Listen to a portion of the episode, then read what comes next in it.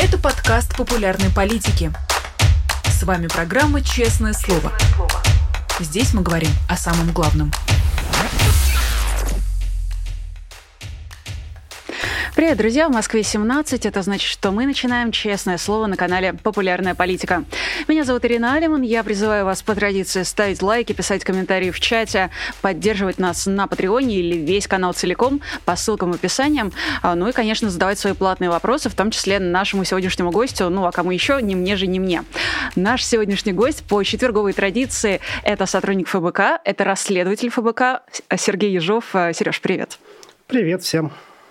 А ты уже второй раз а, в честном слове а, из твоего эфира с Дмитрием Низовцевым, я думаю, наши зрители уже знают, во-первых, кто ты такой, о истории там, твоей жизни, становления как журналиста, как расследователя. А сегодня хочется поговорить с тобой преимущественно больше именно о расследованиях твоих и о том, как они влияют на, в принципе, как влияют на судьбы твоих героев, героев расследований. Но знаешь, в первую очередь хочется спросить тебя вот о чем.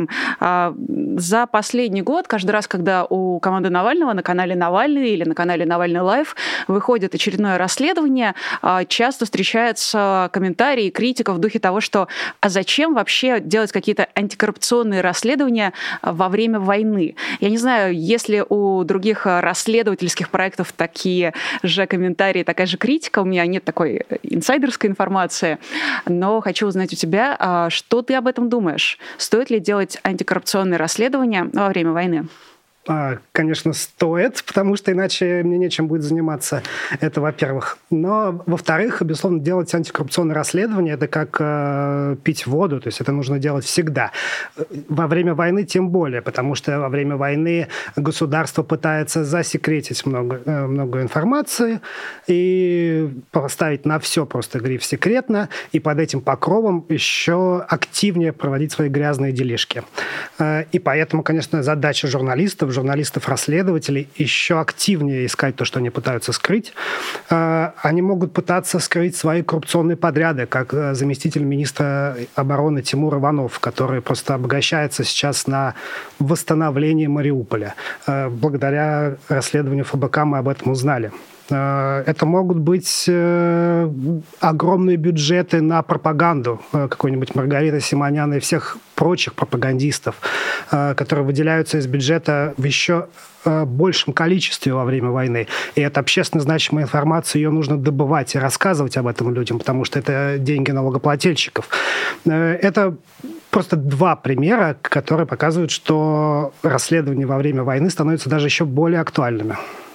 Ты знаешь, я, кстати, сейчас а, забила в гугле Тимура Иванова не потому, что я не помню, кто он, а для того, чтобы посмотреть, как зовут его жену. Я помню, что в расследовании про Тимура Иванова там фигурировала особенно его жена, а, Светлана Маниович. У нее просто несколько фамилий.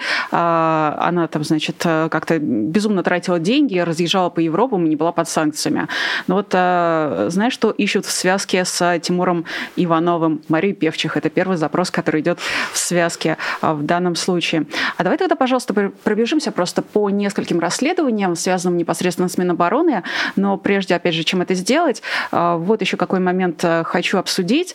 А, я слышала критику в духе того, что а, антикоррупционные расследования про чиновников Минобороны, они вредят борьбе против этих самых чиновников Минобороны, они вредят борьбе там, Украины с армией России. И в целом это как бы такая неконструктивная конструктивная штука, потому что не нужно им указывать на их ошибки, на то, как они воруют, на то, куда там тратят деньги, как отмывают.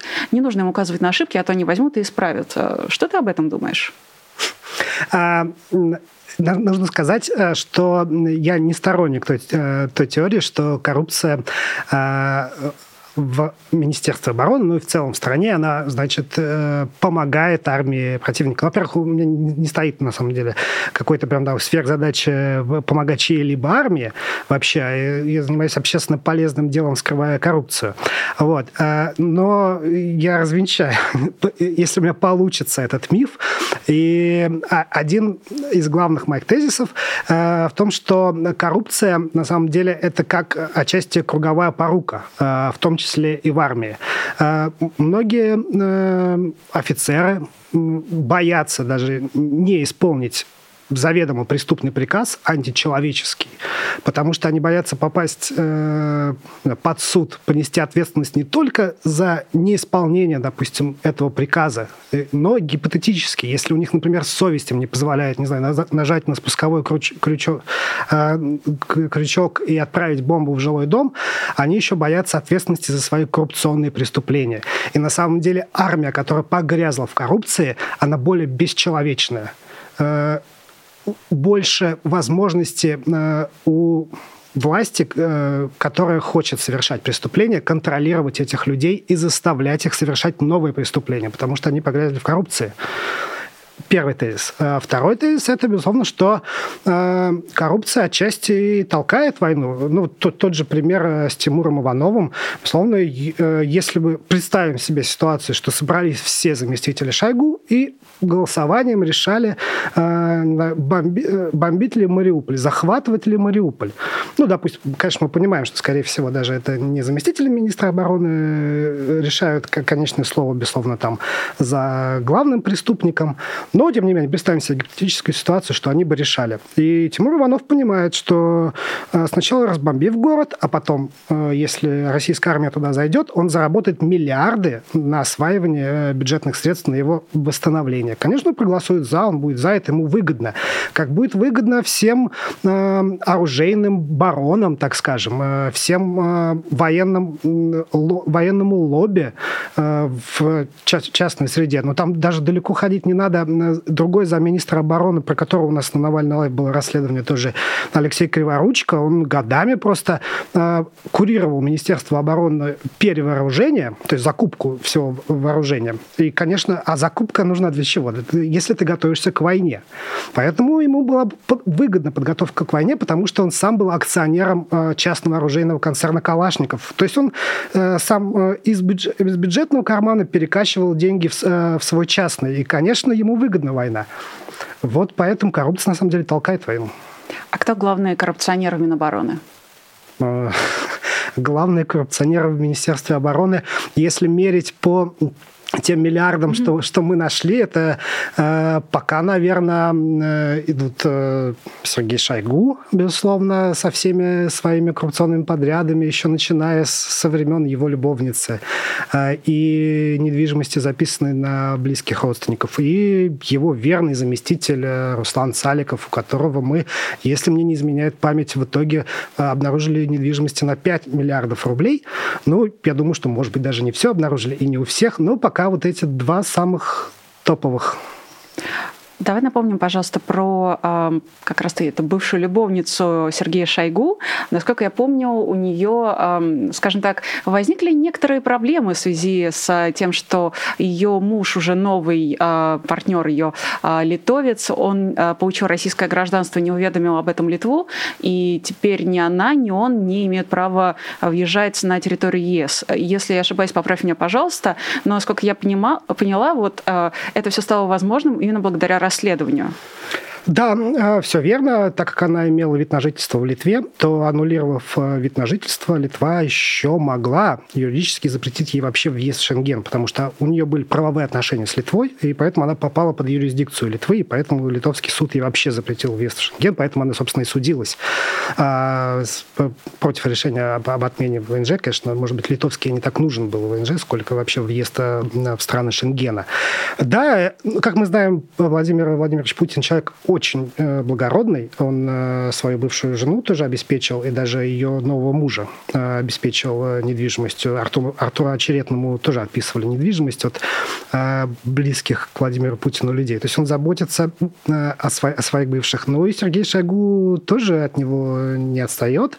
И новая семья его Э, старой любовницы, матери его внебрачных детей, тоже оказалась э, довольно обеспеченной, потому что этот э, гражданин Литвы из человека не очень, мягко говоря, состоятельного, вдруг стал одним из крупнейших инвесторов в Вильнюсе, инвестировал там десятки миллионов евро в проекты по строительству недвижимости. Ну, война немножко им подпортила планы, и э, наше расследование, и поэтому э, такой возможности отмывать, на самом деле, это была отмывка коррупционных денег Министерства обороны на территории Евросоюза, э, для них теперь закрыта.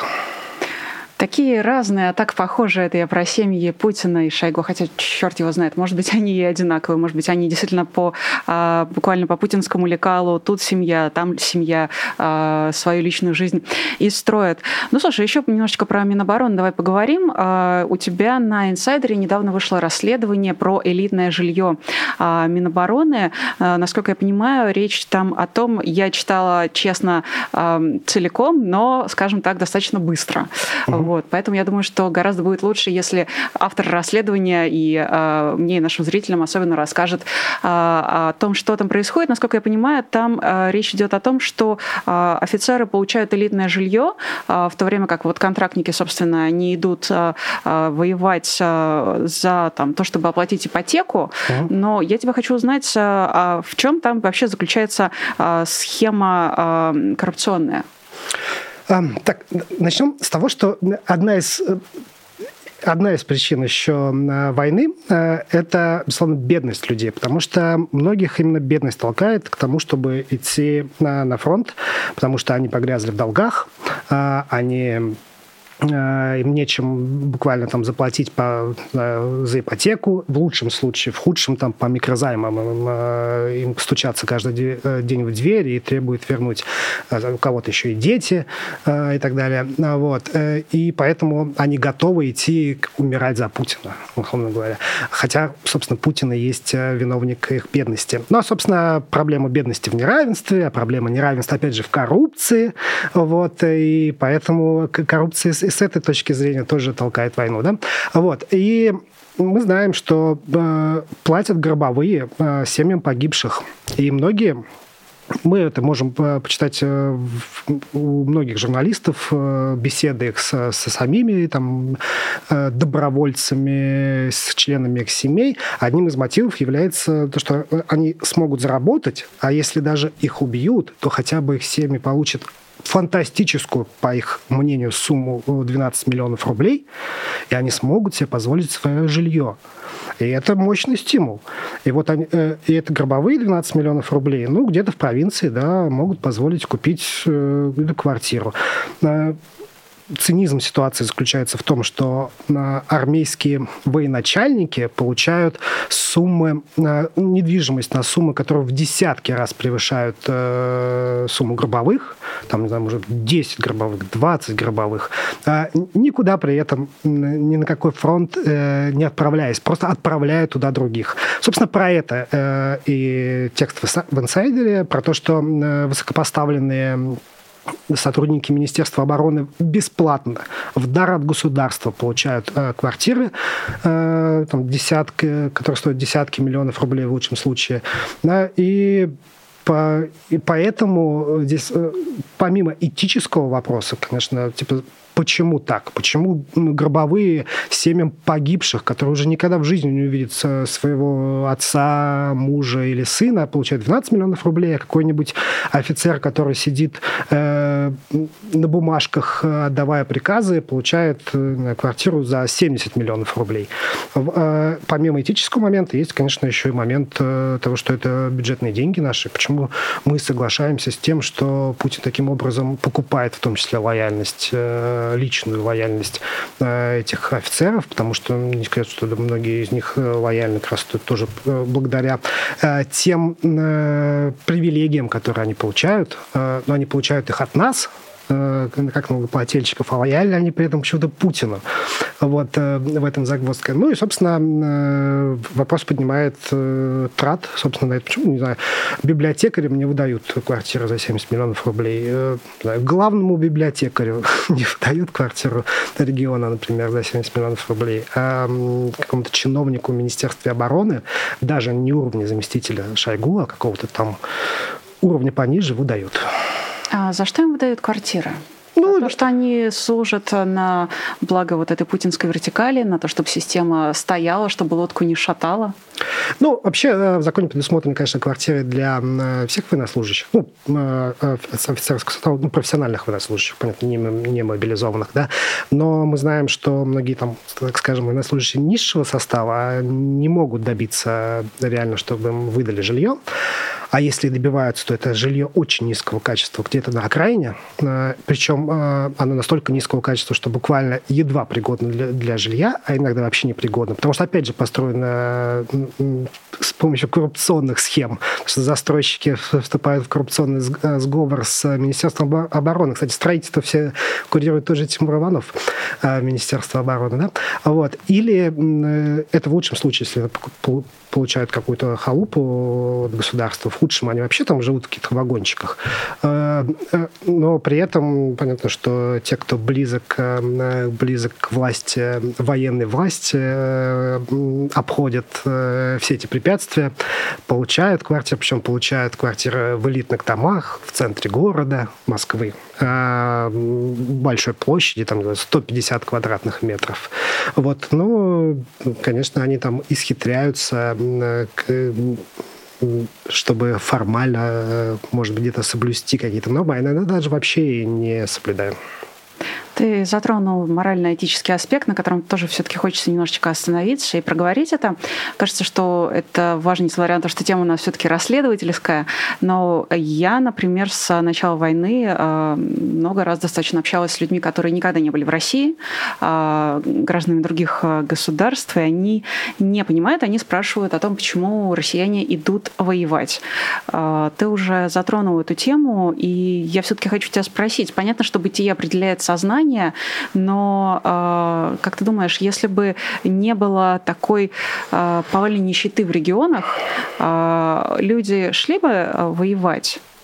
По контракту или нет? Нет, так, конечно, бы не шли. Условно, что нищета, бедность – это одни, один из главных стимулов идти воевать. Понятно, что еще включается вопрос пропаганды, что люди ну, еще мозги промывают, это, понятно, тоже включается. Но главный момент, безусловно, я в этом убежден, это бедность людей. По поводу пропаганды, а насколько сильно ее влияние? Ну, сильно, конечно, его не стоит э, переоценивать, и не надо верить э, соцопросам, которые говорят там о поддержке э, в 90-80%. Безусловно, она меньше, но весьма существенно, безусловно. Э, понятно, что в условиях такой военной цензуры, преследования инакомыслия, которые последний год в России существуют, конечно, открыто заявлять о своей антивоенной позиции решаются немногие. Честь и хвала тем, кто решается.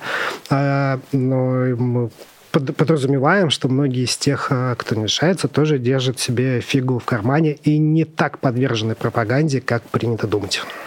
Ну, вот по поводу пропаганды все-таки проговорю, что э, совсем недавно мы наблюдали э, сливы Роскомнадзора, и несколько расследовательских проектов э, делали достаточно большие лонгриды об этом, о том, как вообще э, Кремль э, настраивает свои околосы и вепри на то, чтобы мониторить э, любые упоминания, что в тексте, что в картинках, э, антиправительственные, против Путина, вот этот знаменитый список э, эпитетов, которые применяются к Владимиру Путину и которые должны защищаться. А, буквально на днях, а, вчера, сегодня у «Медузы» вышло два больших текста про, а, во-первых, то, как Ростех пытается очистить рынок телеграм-каналов, это расследование Света Рейтер, угу. а во-вторых, отдельный еще тоже текст про то, как Кремль использует телеграм-каналы на примере издания, его все называют «Ридовка», потому что оно так по-дурацки пишется.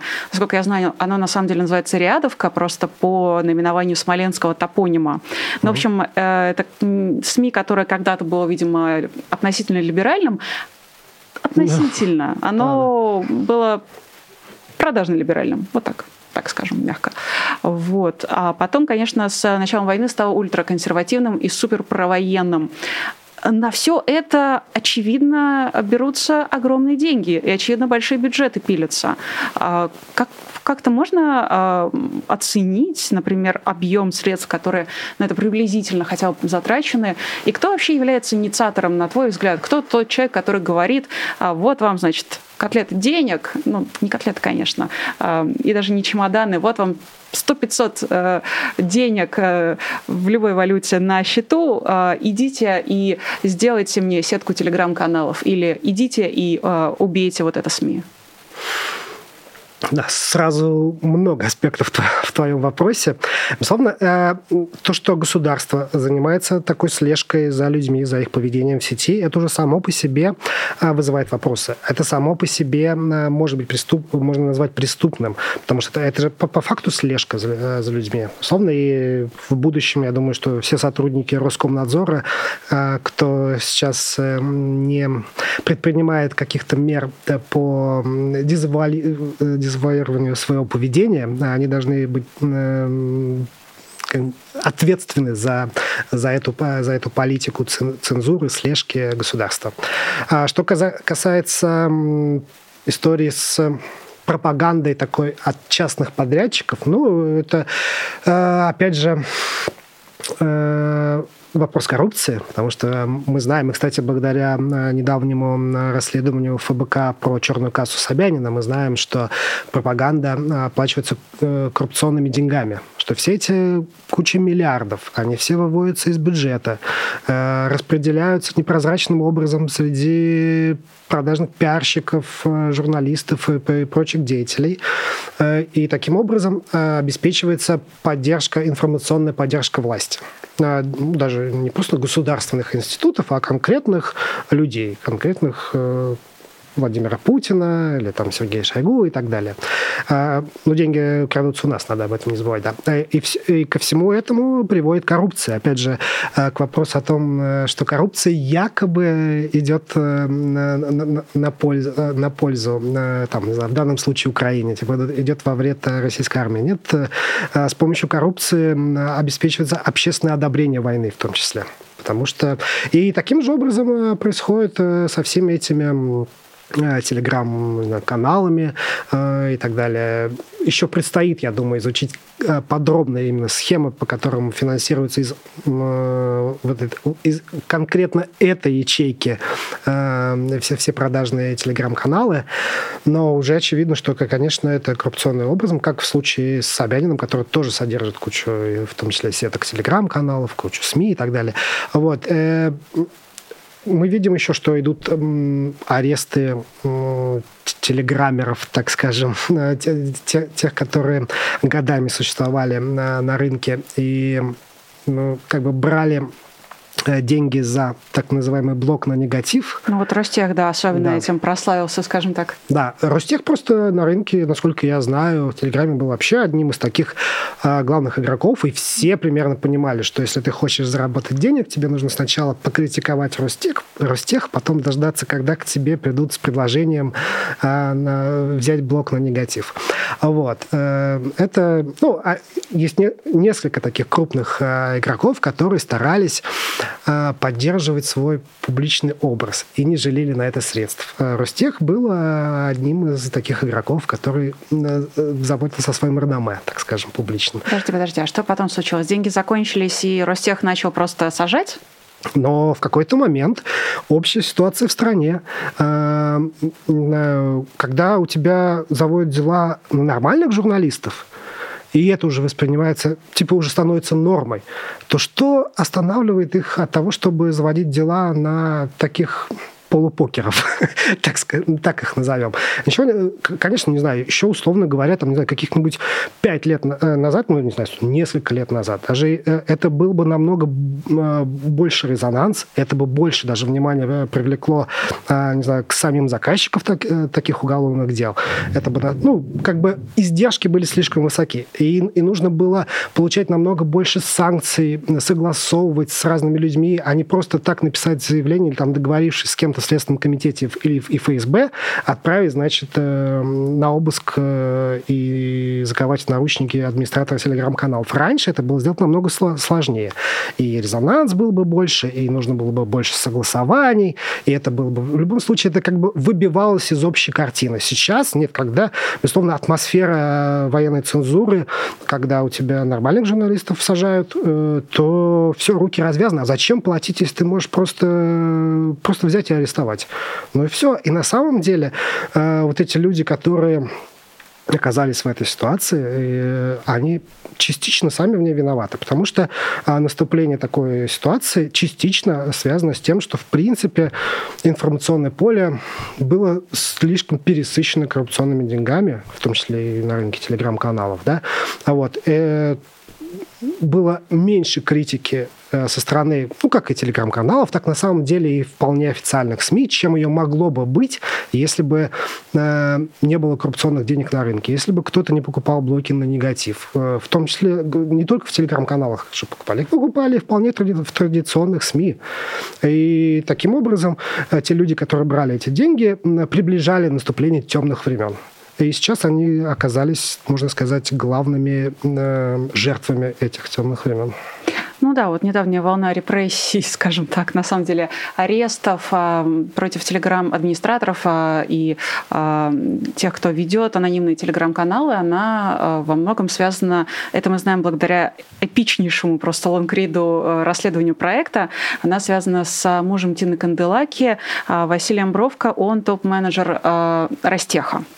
А, Все-таки, если говорить не про тех, кто от бизнеса, от Ростеха в частности, частности, да, а, инициирует подобные аресты. А если говорить о том, кто э, это инициирует от государства, а кто вот действительно тот человек, который сейчас управляет цензурой в России? Это условно Кириенко или кто-то еще, может быть? Я могу назвать э, имя зам главы э, так скажем, администрации президента Алексея Громова. Он известный у нас э, сторонник цензуры и, насколько я знаю, сейчас э, такой один из главных лоббистов блокировки Ютуба, на котором нас сейчас э, имеют э, возможность смотреть. У меня, кстати, тоже выходил как-то про него на расследование. Он там на свою тещу записал имущество на полмиллиарда рублей. Вот. Э, э ну вот, например, есть Алексей Громов. Безусловно, он просто не может сам своим пером э, что-то решить. Э, безусловно, он там может выступать э, таким лоббистом, например, каких-то ограничительных мер. А кому-то он может давать э, приказы. Мы знаем, что у Громова собираются на регулярные летучки там руководители телеканалов э, и там, не знаю, пресс-служб, пресс-служб всех ведомств, включая силовые. То есть он так, э, обладает влиянием на них. Но это скорее на исполнения, да, на э, такую, так скажем, наверное, законодательную базу, такую, на регулирующую, это уже включаются другие механизмы. Понятно, что там какую-то роль играет, там, не знаю, ФСБ играет какую-то роль. У нас есть э, целый э, отдел ФСБ, который занимается оппозиционерами и независимыми журналистами. На канале Навальный Лайв было у нас расследование про главу этого отдела генерала ФСБ, который ответственен за преследование иностранных агентов журналистов, да, вот, посмотрите, кто не свалял. Э, и, ну, понятно, что на самом деле много игроков, ну, в смысле, действующих лиц. И нет, э, я бы не сказал, что есть какой-то прям один человек, который э, все решает. Есть главные действующие лица, в их числе упомянуты Громов, конечно, а, в их числе э, там, генералы ФСБ, а, есть разные другие ведомства, но это же, можно сказать, что коллегиальная ответственность, как в фонде борьбы с коррупцией. Слушай, мне кажется, тебе должно быть очень э, легко и просто общаться с коллегами-журналистами. Они тебе вопрос, а ты им э, ссылку на расследование. То есть как-то так это, наверное, должно происходить. И ты, кстати, уже упомянул а, расследование про Собянина. А, для наших зрителей проговорю, что оно называется «Черная касса», как Симоньян. Венедиктов и Собчак получают миллионы от Собянина. Вот как надо рекламировать расследование. Да, так. посмотрите, а, пожалуйста, если еще вдруг не. А, в... Оно вышло совсем недавно, и, честно говоря, оно сопровождалось а, как будто бы совершенно неконструктивной реакцией, потому что все сосредоточились на личности Алексея Венедиктова. А, и всевозможные ссоры, скандалы, пересуды, попытки защитить Алексея Венедиктова, а, его собственные истерические выпады.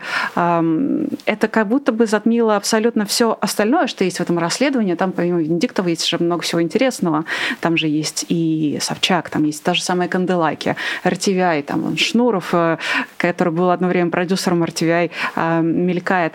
А, более того, мне кажется, что есть там один момент про схему финансирования а, политтехнологов. точнее, выборов через политтехнологов. И так как этот год, 2023, он все-таки выборный, в осени пройдут выборы, а в следующем году снова пройдут выборы, на которых Владимир Путин грозится выставить свою кандидатуру опять. Ну, точнее, как грозится? Скорее всего, выставит. Давай так. Угу. То давай, пожалуйста, поговорим об этом, как будто бы это та часть расследования, которая вообще незамеченная осталась. В чем заключается эта схема? Это очень важная, очень важная часть расследования, потому что на самом деле впервые в политической, э, с, современной политической истории России, да может быть и вообще в э, политической истории России, была так подробно э, и доказательно расписана э, коррупционная схема финансирования нужных кандидатов на выборах. На самом деле это, это очень важная вещь, которая просто останется в истории, я думаю, и будет много еще отсылок к ней. Пусть она сейчас и прошла на фоне Венедиктова не так заметно замечена, не настолько замеченной. А, схема э, я перескажу кратко, наверное, многие видели это расследование, заключается в том, что есть провластные кандидаты, э, есть независимые кандидаты. Независимые кандидаты должны э, искать деньги на выборы самостоятельно, а выборы – это очень дорогостоящая процедура. И если я независимый политик и кандидат, мне сложно найти денег на, на эту процедуру, чтобы развесить везде свои листовки, чтобы оплатить рекламу, не знаю, там, э, в средствах массовой информации, чтобы люди обо мне узнали, мне нужны деньги. Э, и зачастую честному человеку сложно добыть такие деньги. Конечно, включаются механизмы фандрайзинга, у кого-то, у кого-то хорошо, если это получается. А, набирать э, фандрайзингом хуже, если приходится э, брать у кого-то из бизнесменов и потом обещать лоббировать их интересы, потому что здесь это мы тоже уже видим коррупцию. Потому что, на самом деле, в саму процедуру выборов изначально заложены коррупциогенные факторы, потому что, чтобы избраться, нужны деньги, чтобы э, получить деньги, нужно вступить зачастую в коррупционный сговор. Вот.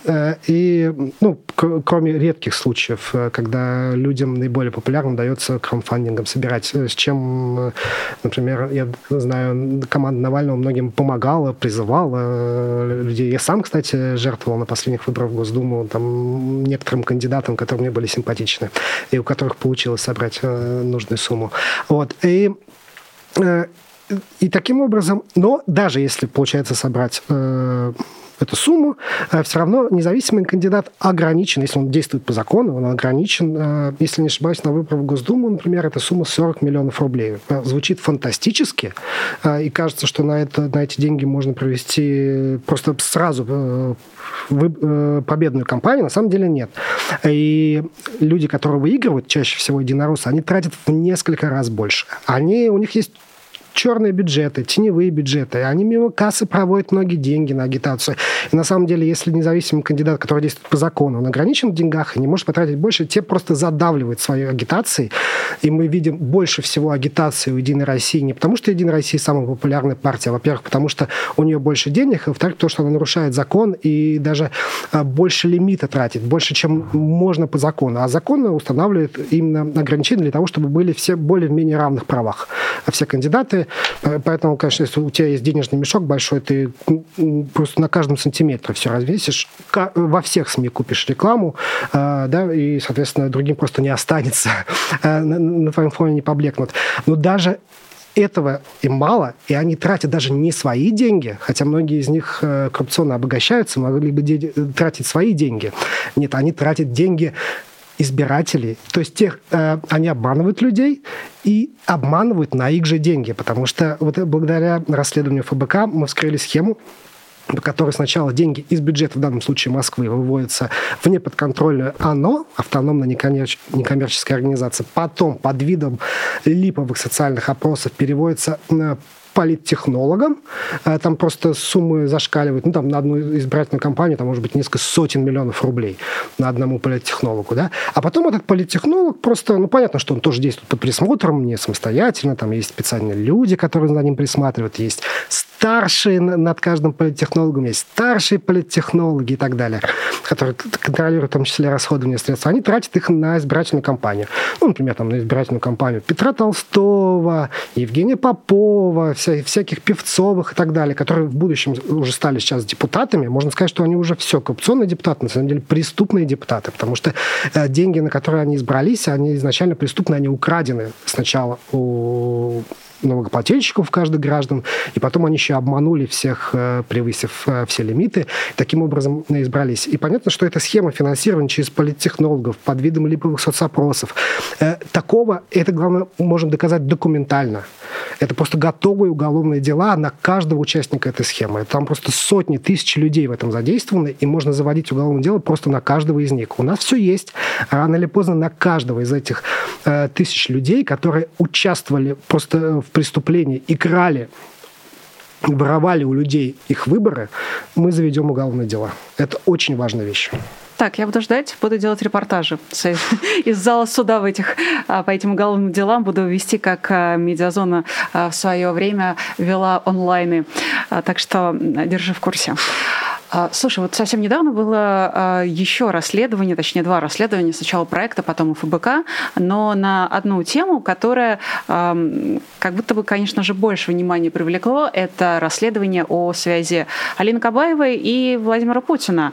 Причем, как мне кажется, сама по себе связь этих двух людей, она была последние годы таким секретом Полишинеля. Ну, типа, все знали, но просто не знали подробностей. А по косвенным признакам так или иначе догадывались, что между между ними что-то есть. Э, так вот, выяснилось, что между ними как минимум двое детей. Между ними, а точнее у них а, есть огромное количество какого-то имущества. Желто, желто-блокидная детская площадка, как выяснилось, тоже у них есть.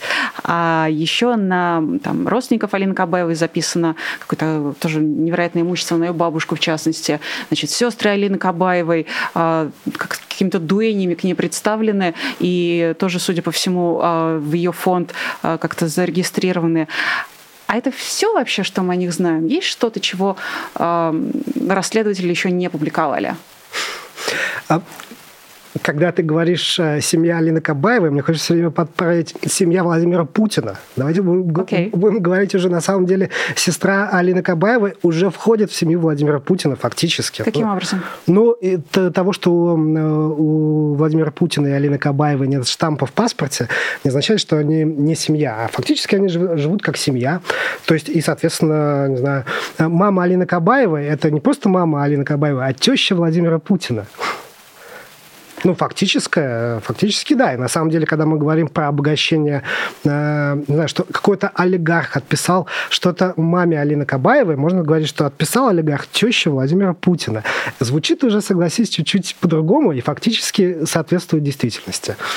Э, но у нас все равно пока нет э, данных о том, что между ними есть штамп в паспорте, и их отношения так или иначе зарегистрированы. Нет, я, я говорю, что это фактически. Понятно, mm-hmm. что э, в данном случае не, ну, не стоит придираться к штампу в паспорте. Вот, э, Будет конце, прогрессивнее, да?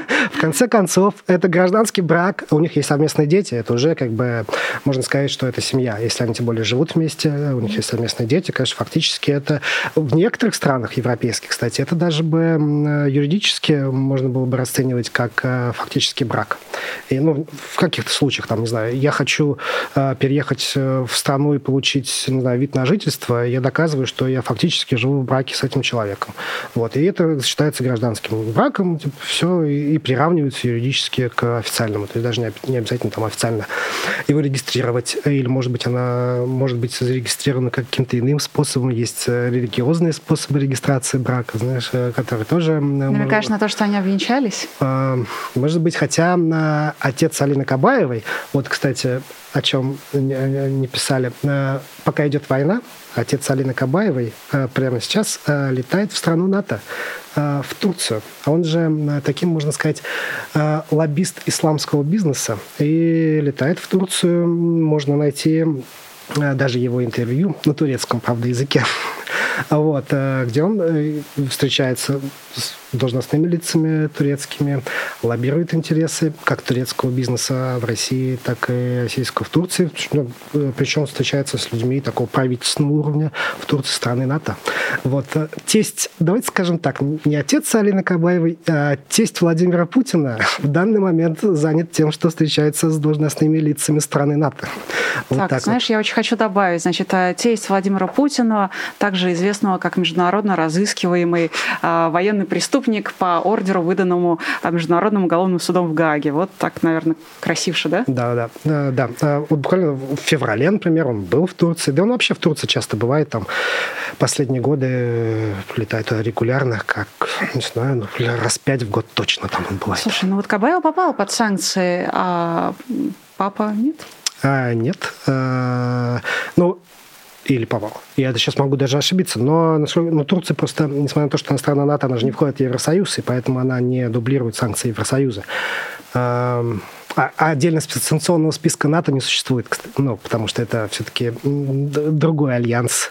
А это все-таки военный альянс. Э, вот, и они свои санкционные списки не вводят. В общем, в любом случае, санкционные лица могут э, летать в Турцию, несмотря на то, что они, что Турция страна НАТО. Но, опять же, это интересный вопрос, если НАТО исчадие ада, почему твой тесть, э, чем твой тесть занят в стране НАТО? Вот, это а, один вопрос. Другой вопрос, что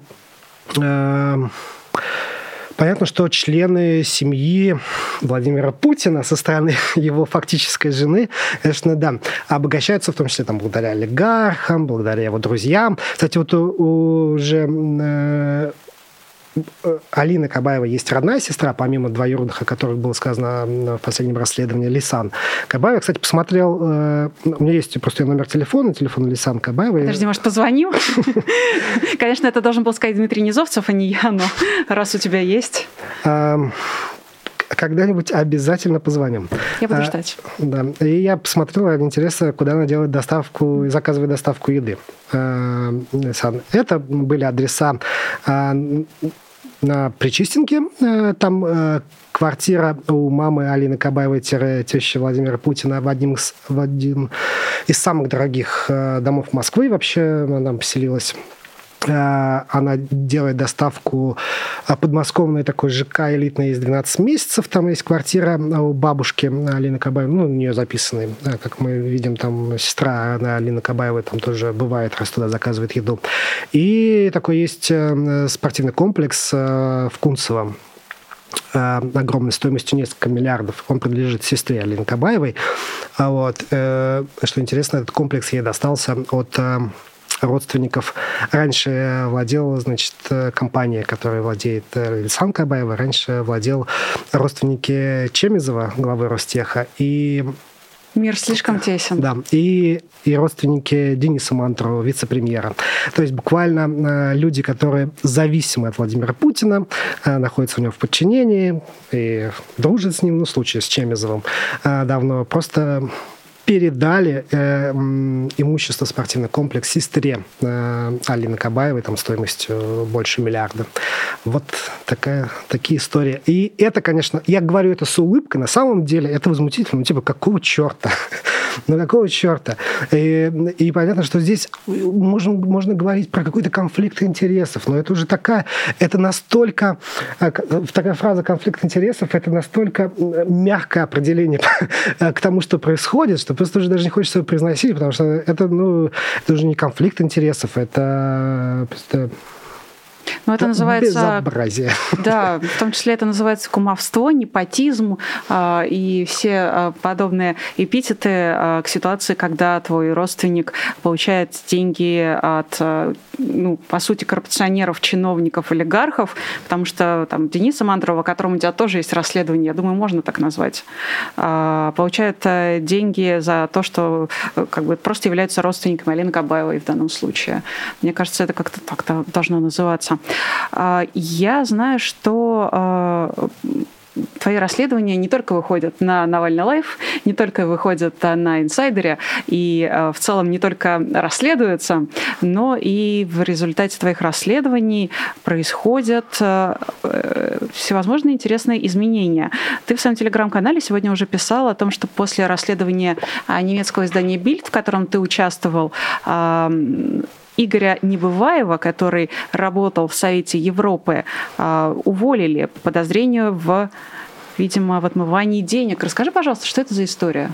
Угу. Как история, знаешь, успеха под конец нашего интервью, который мы начали изначально с того, что э, нужно ли вообще проводить антикоррупционные расследования во время войны или нет. Угу. Да, скажу просто, что это, да, это расследование Бильд, в котором действительно я участвовал, но это э, обычная история. Я, например, когда натыкаюсь в своем расследовании на какую-то сферу, которая связана там с, с, другой, с другим государством, в котором, безусловно, есть, наверное, журналисты, которые разбираются лучше меня в, в документах местных, да, я иногда обращаюсь к ним за помощью. Вы помогите мне там, с этим разобраться. И вот они... Это такая солидарность журналистская. Да? И в данном случае ну, уже наоборот, соответственно, ко мне обращались немецкие коллеги из издания «Биль», попросили нам проверить информацию о том, что э, довольно высокопоставленный сотрудник э, Совета Европы, возглавлявший комиссию там, по борьбе с отмыванием средств, э, имеет отца высокопоставленного офицера службы внешней разведки российской. Ну, я проверил, это оказалось ну, действительно э, так. Э, его отец, э, ну, во всяком случае, по состоянию на 2020 год точно служил в военной части СВРовской. Э, его сын работает в Совете Европы. Вот э, об этом э, вышел материал. Э, прошло какое-то количество времени, не знаю, может, недели полторы, наверное, да, и вот сейчас буквально перед нашим эфиром, да, мне скинули новость, что все, э, отправили в отставку, собственно, Игоря Небываева, у которого, у которого обнаружились э, такие связи. Ну, понятно, что сложно, наверное, э, предположить, что отец генерал службы внешней разведки не оказывает никакого влияния на своего сына, который занимает очень важный пост в Совете Европы. Конечно, э, конечно сложно предположить. И, безусловно, э, очень логичное решение. И мы видим, что в данном случае расследование сработало. А вот, э, уволили одного человека. Но на самом деле проблема же остается. Мы часто читаем в новостях, что какие-то европейские страны вводят ограничения для обладателей российских паспортов.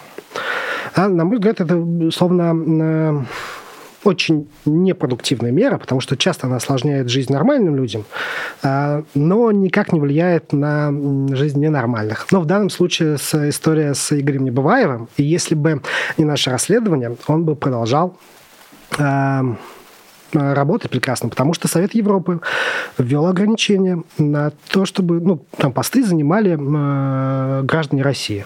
После этого 75% э, граждан России остались работать в Совете Европы. Почему? Потому что у них есть вторые паспорта. Они уже там работали не как россияне, они работали как граждане других государств. И мы знаем, что связанные с э, российской разведкой, с российскими спецслужбами люди получают вторые паспорта. Они могут, конечно, пользоваться э, возможностью получения их там по национальности. Ну, например, понятно, что Израиль там может выдавать легко у жены Тимура Иванова израильское гражданство, да, заместитель министра обороны. А, понятно, что среди спецслужбистов тоже наверняка есть евреи, которые могут доказать свое происхождение и получить израильский паспорт. А, могут там за немецкое кто-то происхождение э, свое э, найти среди спецслужбистов. Так и просто покупаются, потому что не знаю, у Шпигеля, кстати, недавно выходило расследование про тоже э, такую шпионскую сеть, которую координировал муж э, одной из богатейших э, э, женщин страны, Мизаев, его, его, его фамилия, женщина владеет брендом детского питания. Не буду рекламировать в этом эфире. Вы все Ты приказ... даже фамилию не назовешь, да? Даже фамилию женщины не назовешь. Ну, Ты берешь очень плохой пример с Владимира Путина. Это женщина. Это женщина. Но речь просто на самом деле не про женщину, а про то, что семья является обладателем, ну там было расследование в Шпигеле э, про то, э, что они как бы выступали связующими между ФСБ э, и агентами в немецкой разведке, типа при вербовке они были связующими. Так вот эта семья обладает э, паспортами э, купленными одного из государств на Карибах, Сеткиц и Невис, если я правильно вообще выговорил. Я обычно только читаю такие названия, не знаю, как это называется. Вот. А они несколько сотен тысяч долларов, и паспорт у тебя в кармане, и вот они, например, семья, связанная с российскими спецслужбами, который просто работает на российские спецслужбы, покупает себе паспорт и свободно э, чувствует себя в Европе, потому что у них безвизовый безвизовый въезд, поэтому они его покупают. Этот паспорт дает право на безвизовый въезд. Вот э, это пример того, как на самом деле такие поголовные меры э, не очень работоспособны. И если бы не журналистские расследования, э, в частности... Твое. Ну, в частности, мое, да. Мы бы никогда не узнали, что эти люди связаны как-то с российскими спецслужбами и свободно чувствуют себя в Европе. Так, я все поняла. Я все поняла и запомнила. Значит, приходи в следующий раз, а будем обсуждать шпионов э, со стороны России, э, будем обсуждать дипломатов, которые на самом деле оказываются шпионами. И эту женщину, я надеюсь, тоже обсудим. Спасибо тебе большое, что пришел сегодня. Спасибо. У нас был расследователь ФБК Сергей Ежов. А еще была я, меня зовут Ирина Алиман. Еще были вы, зрители, которые смотрят нас а, в онлайне сейчас, и те, кто посмотрит в записи. Всех призываю ставить комментарии, точнее, оставлять комментарии, а вот лайки ставить.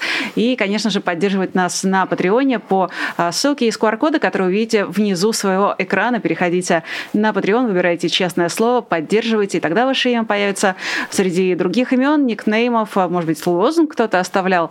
Тех, кто нас уже поддерживает, вот эта бегущая строка бежит внизу экрана. Оставайтесь с популярной политикой. Сегодня в 19 часов спецэфир, в 21 час новости. Завтра будет не менее насыщенная и интересная программа. Всем счастливо. Пока. Вы слушали подкаст «Популярной политики». Мы выходим на Apple Podcast, Google Podcast, Spotify и SoundCloud. А еще подписывайтесь на наш канал в YouTube.